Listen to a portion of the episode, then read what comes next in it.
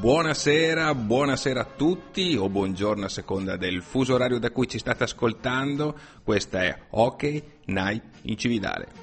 Siamo tornati per una nuova stagione, un po' sorpresa direi, ma vi assicuro che la sorpresa è più nostra che vostra, perché non è ancora ottobre, ma è tempo di fare le presentazioni delle squadre al via per la prossima stagione. E da oggi, con delle pillole, delle mini puntate, Hockey Night in Cividale vuole fare il punto e la preview sulle 4 division della National Hockey League. Con voi, come sempre, da questa parte del microfono Vic, dietro il vetro ovviamente il sub a tenere a bada tutte le groupies, e da qualche parte nel mondo in ferie, a prendere il sole, c'è Catch, che spero ci contatti e ci raggiunga il prima possibile. Prima novità per questa nuova stagione è il formato di Hockey Night in Cividale. Pillole, dicevamo prima, quindi podcast brevi, mirati, concisi, magari anche a cadenza settimanale. Una promessa che ci facciamo ogni anno, devo dire, e ogni anno riusciamo a non rispettare. Però vedrete che pian piano impareremo a stare sotto i 10 minuti di trasmissione, una cosa difficile ma non impossibile. Consideriamo anche che ci sono 30 secondi che se ne vanno ogni volta per la nostra immancabile sigla.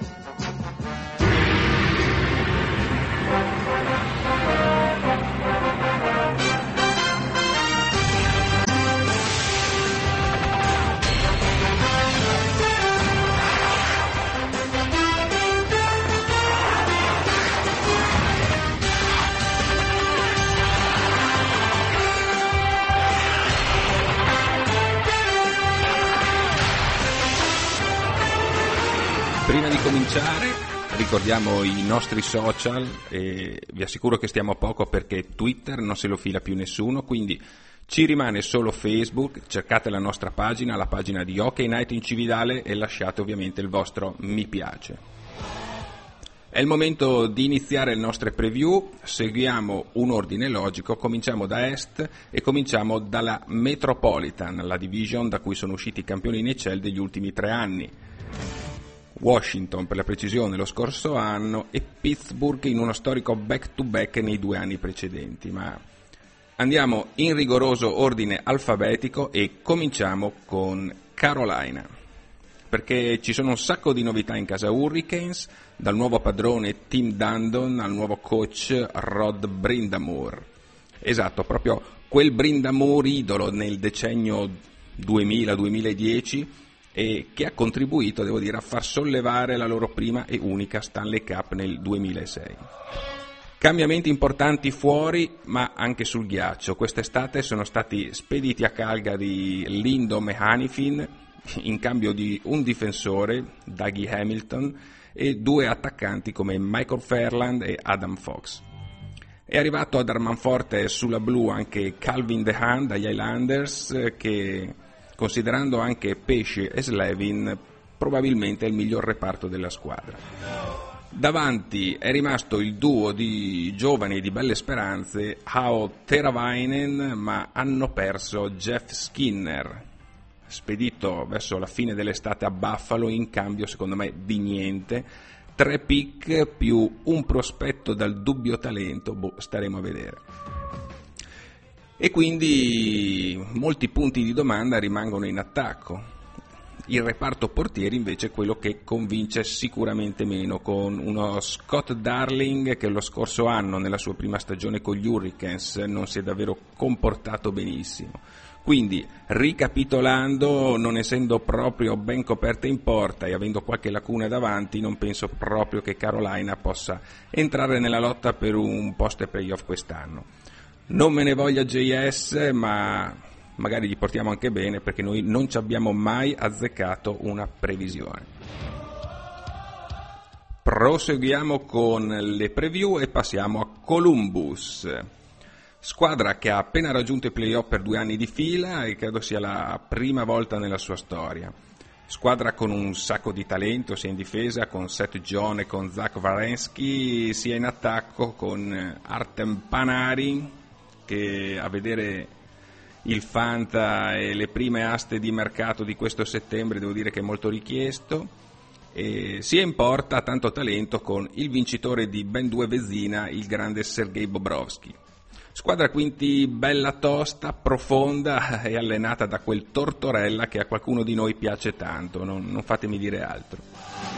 Quest'estate per loro pochi movimenti sul mercato, possiamo citare solo l'aggiunta di Rayleigh Nash e Duclair per dare profondità al roster offensivo, niente di più. I Blue Jackets per me sono una squadra difficilissima da affrontare, sono capaci di mettere in difficoltà chiunque, quindi non escludo addirittura che possano entrare in gara per il primo posto della division. Difficile, difficilissimo, ma al primo passo falso delle cosiddette big, secondo me Columbus potrebbe essere lì lì ad approfittarne, quindi occhio a loro. Cambiamo squadra, passiamo ai New Jersey Devils, andiamo veloci come promesso, e anche questa è una squadra giovane e un'altra squadra ricca di talento. Tra le sue fila c'è Taylor Hall, o Taylor Hall, non ho mai capito come si pronuncia, che arriva da una stagione stratosferica, coronata da 93 punti e soprattutto dall'Art Trophy, che tra parentesi è stato vinto ai danni di un altrettanto meritevole Nathan McKinnon. Ma qui andiamo in altri ambiti e discorsi. Anche Nico Hischier si è comportato bene nella sua prima stagione da rookie, 20 gol per lui, 52 punti totali per il giovane svizzero. Quindi i numeri, per ripetersi, ci sono, ma c'è bisogno, secondo me, da sistemare qualcosa tra i pali. Schneider viene da una stagione così più no che sì, e la run finale che ha permesso ai Devils l'anno scorso di arrivare ai playoff è stata più che altro merito del backup Kincaid, quindi grosso punto interrogativo su chi punteranno quest'anno. In ogni caso facile che rimarranno per tutto l'anno in una posizione di media classifica, ma per loro playoff o wild card quasi sicura, li vedo dentro. Atterriamo ora a New York e iniziamo con gli Islanders, la squadra che forse è tenuto a banco più di tutte quest'estate con il contratto Tavares e che alla fine è rimasta orfana del suo capitano. John Tavares è andato a cercare fortuna in quel di Toronto e se si vuole vincere una coppa e si sceglie Toronto è tutto che dire. Con Tavares fuori, New York ha iniziato un rebuilding che è partito dallo staff. Dentro è arrivato Lamoriello come GM e soprattutto si siede in panchina Barry Trotz. Trotz, fresco vincitore della Stanley Cup con Washington, non sappiamo cosa c'è andato a fare lì, ma ha accettato la sfida. Inoltre Lamoriello si è subito messo in moto, ha fatto firmare Martin, Komarov, Johnston, Filppula, Kovar, cioè in attacco ha iniziato a mettere sotto contratto tutti, ma non certo delle bocche da fuoco che potranno garantire lo stesso potenziale di Tavares. In porta è arrivato Leonard da Buffalo al posto di Halak. Vedremo, ma in sintesi, salvo miracoli di Trotz, il giudizio è abbastanza unanime e anche noi non vediamo negli Islanders una squadra da playoff per questa stagione. Andiamo ora a vedere l'altra sponda di New York, quella di Manhattan, la casa dei Rangers, che sicuramente non se la passano meglio dei cugini. Qui il rebuilding sembra essere iniziato da tempo, ma tante parole e pochi fatti, come diciamo dalle nostre parti. Quest'anno c'è un nuovo coach, anche da loro, David Quinn, non chiedetemi, non so chi sia, arriva dall'Università di Boston e si affaccia per la prima volta in NHL. Quindi sarà lui che dovrà gestire i giovani talenti come Anderson o Pionk, ma per il resto ci si affida a New York, come sempre negli ultimi anni, alla santa provvidenza e quello ormai 36enne portierone svedese che risponde al nome di Henrik Lundqvist.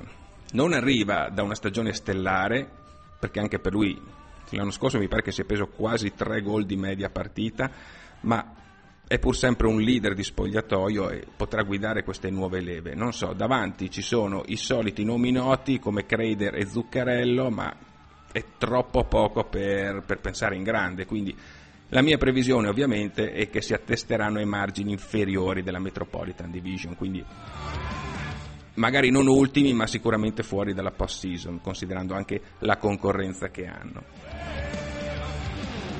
Cambiamo squadra e cambiamo decisamente obiettivi e prospettive, perché nel gruppone che conta quest'anno potrebbe trovare posto Philadelphia. Il colpo dell'estate lo hanno messo a segno firmando il figlio prodigo James Van Riemsdyk.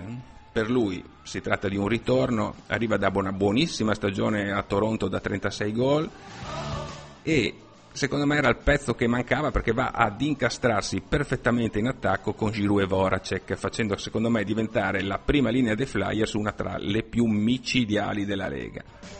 Il grande punto di domanda di questa squadra sono i portieri, con il veterano Elliott e il backup Neuwirth che devono essere un po' più concreti, diciamo più consistenti, perché passa da loro una percentuale significativa di vittorie, quindi devono essere veramente, veramente in super forma e dividersi correttamente le partenze. Anche per loro vale lo stesso giudizio fatto per Columbus, squadra davvero temibile, difficile da incontrare e da mettere sotto, quindi potrebbero approfittare di una svarione delle due big di cui parleremo tra poco per lottare anche per il titolo divisionale. Per quanto riguarda i playoff, non vedo controindicazioni e soprattutto non vedo tante squadre con i loro potenziali, li vedo dentro abbastanza facilmente. Ed eccoci arrivati alle due big, alle due squadre che per puro caso sono le ultime in ordine alfabetico, ma che sono le due squadre che stanno dominando a man bassa negli ultimi anni. Partiamo da Pittsburgh, dove c'è davvero poco da dire.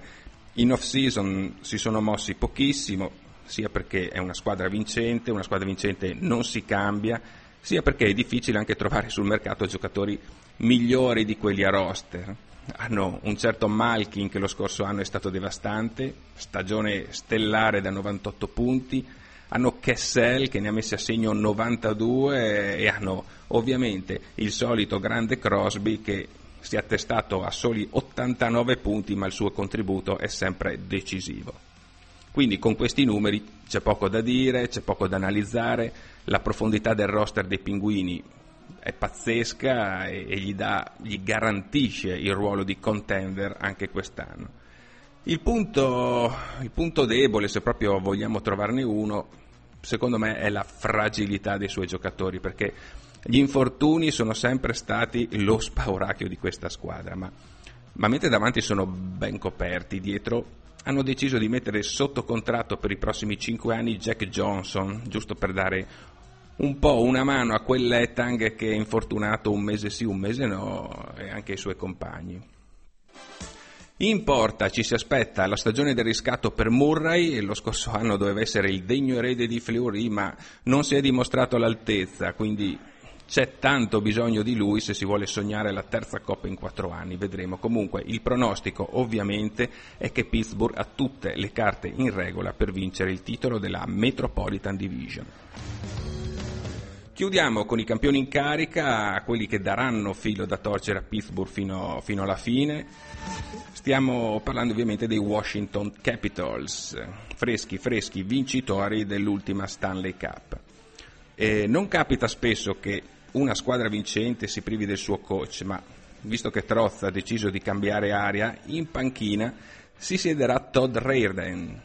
Voi direte chi è? Non lo so neanch'io. E avrà sulle spalle non poca responsabilità, visto che l'obiettivo della franchigia è dichiarato, è quello di difendere la Coppa e quindi di giocare a 1000 anche quest'anno.